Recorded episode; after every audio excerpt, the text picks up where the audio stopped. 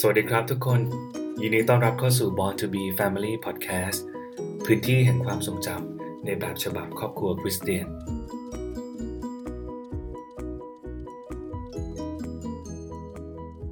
สำหรับใน EP นี้อยากจะแบ่งปันเกี่ยวกับประโยชน์ที่ผมได้รับจากหนังสือเล่มหนึ่งครับ หนังสือเล่มนี้ชื่อเดียวกับหัวข้อใน EP นี้เลยก็คือ The Brave Learner นะครับหรือในชื่อภาษาไทยก็คือ นักกล้าเรียนนั่นเองนะครับเขียนโดยจูลี่โบกาซึ่งจูลี่โบกาเนี่ยเป็นพิธีกรรายการพอดแคสต์ชื่อว่าชีวิตฉบับย่อของนักกล้าเขียนนะครับแล้วก็ยังเป็นคุณแม่ที่สอนหรือว่าให้การศึกษาลูกถึง 5 คนที่บ้านนะครับ ซึ่งในที่นี้เราก็เรียกกันว่าโฮมสคูลนั่นเอง จากโปรไฟล์ของผู้เขียนหนังสือ The Brave Learner ครับจึงเหมาะกับคุณพ่อคุณแม่ที่ต้องการจะให้การศึกษาลูกที่บ้าน หรืออให้การศึกษาแบบโฮมสคูลนั่นเอง รวมถึงคุณครูผู้สอนนะครับ อาจารย์ที่อยากจะออกจากกรอบการศึกษาเดิมๆ เพื่อให้ความรู้ที่สร้างสรรค์กับผู้เรียน ในบทที่ 2 จูลี่โบการนำเสนอเกี่ยวกับการสร้าง passion หรือความสนใจอย่างลึกซึ้ง ซึ่งจะผลักดันให้เกิดการเรียนรู้ ซึ่งผู้เขียนหนังสือเล่มนี้มองว่า passion สำคัญมากสำคัญกว่าการจดจำข้อมูล ไม่ว่าจะเกี่ยวกับประวัติศาสตร์ เรียนรู้วิธีการแก้สมการเลขยากๆ เพราะถ้าการเรียนรู้นั้นๆนะฮะปราศจากความสนใจอย่างลึกซึ้งหรือว่า passion เนี่ยสุดท้ายไฟในการเรียนรู้ก็จะมอดดับไปในที่สุด ในทางกลับกันถ้าคุณพ่อคุณแม่หรือครอบครัวโฮมสกูลเนี่ยสามารถสร้าง passion ในการเรียนรู้ให้กับลูกได้ ไม่ว่าเรื่องไหนก็ตามนะครับ ไม่ว่าเรื่องไหนก็ตาม passion นั้นอาจจะเกิดจากการ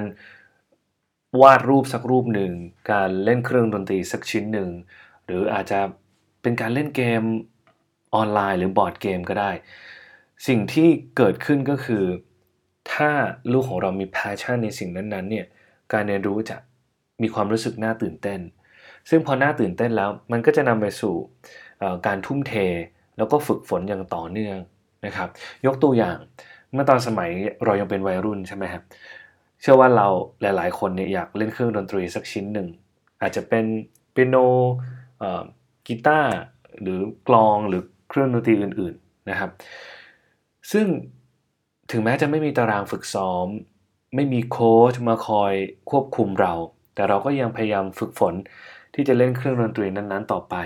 ทั้งที่เราอาจจะยังไม่สามารถบรรเลงออกมาเป็นเพลงได้ด้วยซ้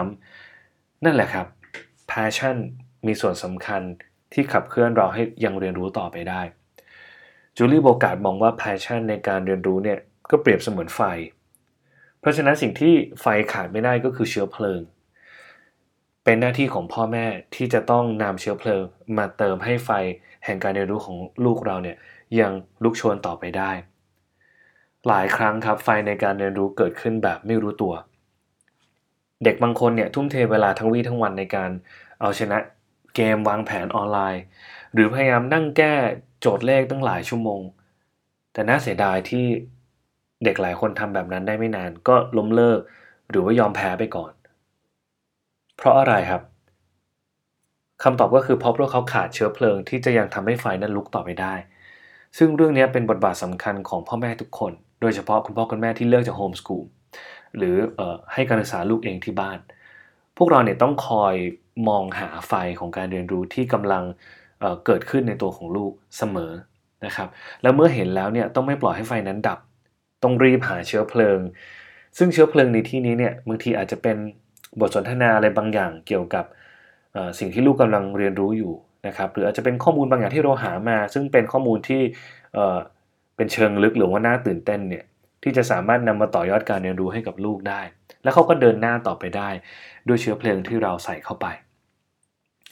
อีกประเด็นหนึ่งที่สำคัญนะครับ ผู้เขียนบอกเล่าจากประสบการณ์ส่วนตัวว่าหลายต่อหลายครั้ง คุณพ่อคุณแม่เองนี่แหละ ที่เป็นคนดับไฟของการเรียนรู้ ซึ่งบางทีเราไม่รู้ตัวนะครับว่าเราเป็นคนที่ทำแบบนั้น แล้วมักจะเกิดขึ้นกับคุณพ่อคุณแม่ที่ชอบชี้ให้ลูกเห็นข้อผิดพลาด ในสิ่งที่เขาทำวงเล็บว่าด้วยความหวังดีนะครับ ว่าจะช่วยเขาพัฒนาตัวเองได้ดีขึ้นอย่างนี้นะฮะ แต่ว่าการทำแบบนี้มันเหมือนกับการราดน้ำที่เย็นเฉียบลงไปในกองไฟ จนไฟเนี่ยมอดดับไปเลย ผู้เขียนเปรียบเปยแบบนี้นะฮะแต่ในทางกลับกันเนี่ยถ้าเปลี่ยนจากการชี้ให้ลูกเห็นข้อผิดพลาด ในสิ่งที่เขากำลังเริ่มต้นทำเนี่ยเป็นคำชมเชยนะครับ หรือเป็นของรางวัลเล็กๆน้อยๆเนี่ยมันเหมือนกับการอัดแรงลมเข้าไปในกองไฟนั้น ให้มันโหมกระหน่ำแล้วไฟนั้นก็ลุกชนแรงยิ่งขึ้นนะครับ ซึ่ง ถ้าในกรณีที่ความสนใจของลูกเราเนี่ยเป็นเรื่องที่ค่อนข้างน่ากังวลนะครับ เช่นอาจจะสนใจในเกมสงคราม หรือชอบหนังสยองขวัญ หรืออฟังดนตรีที่มีเนื้อหาค่อนข้างก้าวร้าวรุนแรงนะฮะซึ่งผู้เขียนก็ถือว่าเป็นไฟของการเรียนรู้เหมือนกัน แต่ในกรณีนี้ฮะพ่อแม่ควรจะเข้าไปเพื่อเบี่ยงเบนไฟในการเรียนรู้ของลูกเรา ให้ไปในทิศทางที่มีประโยชน์มากกว่า นะครับ หรือว่าสร้างสารรค์มากกว่า โดยที่ต้องไม่ปฏิเสธในสิ่งที่เขากำลังเรียนรู้อยู่ ผ่านการดุผ่านการต่อว่าหรือด้วยคำพูดด้านลบก็ตามนะครับสำหรับครอบครัวคริสเตียนเนี่ยผมมองเห็นอีกแง่มุมหนึ่งที่เป็นไฟในการเรียนรู้เหมือนกัน ซึ่งก็คือไฟในการเรียนรู้เรื่องของพระเจ้าพ่อแม่คริสเตียนทุกคนนะครับมีสื่อการเรียนรู้อยู่ในมือ ซึ่งเชื่อว่าน่าจะคล้ายๆกันหมดนะฮะ หนึ่งเลยก็คือไบเบิลหรือพระคัมภีร์ธรรมคัมภีร์นี่แหละนะครับ หนังสืออ่านเล่น วรรณกรรมคริสเตียน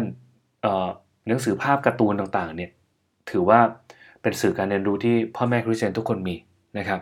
เพราะฉะนั้นคำถามก็คือเราจะทำยังไงล่ะให้ลูกของเรามีไฟในการเรียนรู้เรื่องของพระเจ้า เพราะว่าเด็กทุกคนเราเกิดมาเหมือนผ้าขาวถูกไหมครับ เรา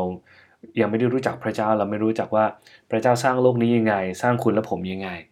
แต่เมื่อเกิดไฟในการเรียนรู้นั้นขึ้น ซึ่งพ่อแม่ต้องเป็นคนช่วยลูกจุดไฟตรงนั้นนะฮะและใส่เชื้อเพลิง ให้ไฟนั้นมันลุกโชนต่อไปเรื่อยๆ เนี่ยก็จะทำให้ลูกของเราเนี่ยเติบโตขึ้นมา และมีพระเจ้าเป็นศูนย์กลางในชีวิตสำหรับครอบครัวเราเองนะฮะเรามีข้อพระคัมภีร์ไบเบิลที่หนุนใจเรื่องนี้อยู่เหมือนกัน ในโคลสีบทที่ 3 ข้อที่ 16นะครับเขียนไว้ว่าจงให้พระเจนะของพระคริสต์อยู่ในพวกท่านอย่างบริบูรณ์ จงสั่งสอนและเตือนสติกันด้วยปัญญาทั้งสิ้น จงร้องเพลงสดุดี เพลงนมัสการ และเพลงฝ่ายวิญญาณ ด้วยการขอบพระคุณพระเจ้าในใจของท่าน ในบริบทของพระคัมภีร์ข้อนี้ครับมีค่านิยมที่สำคัญสำคัญ ซึ่งครอบครัวคริสเตียนควรจะดำเนินตามนะครับเป็นค่านิยมของพระเจ้าที่เป็นหน้าที่ของพ่อแม่ทุกคนนะครับที่จะทำให้กลายเป็นวิถีชีวิต ของทุกคนในครอบครัว ไม่ว่าจะตัวเราเอง ไม่ว่าจะลูกของเรานะครับ หรือใครก็ตามที่อยู่ในครอบครัวของเรานะครับ เมื่อคุณพ่อคุณแม่เนี่ยสามารถจุดประกายไฟแล้วก็รักษาไฟ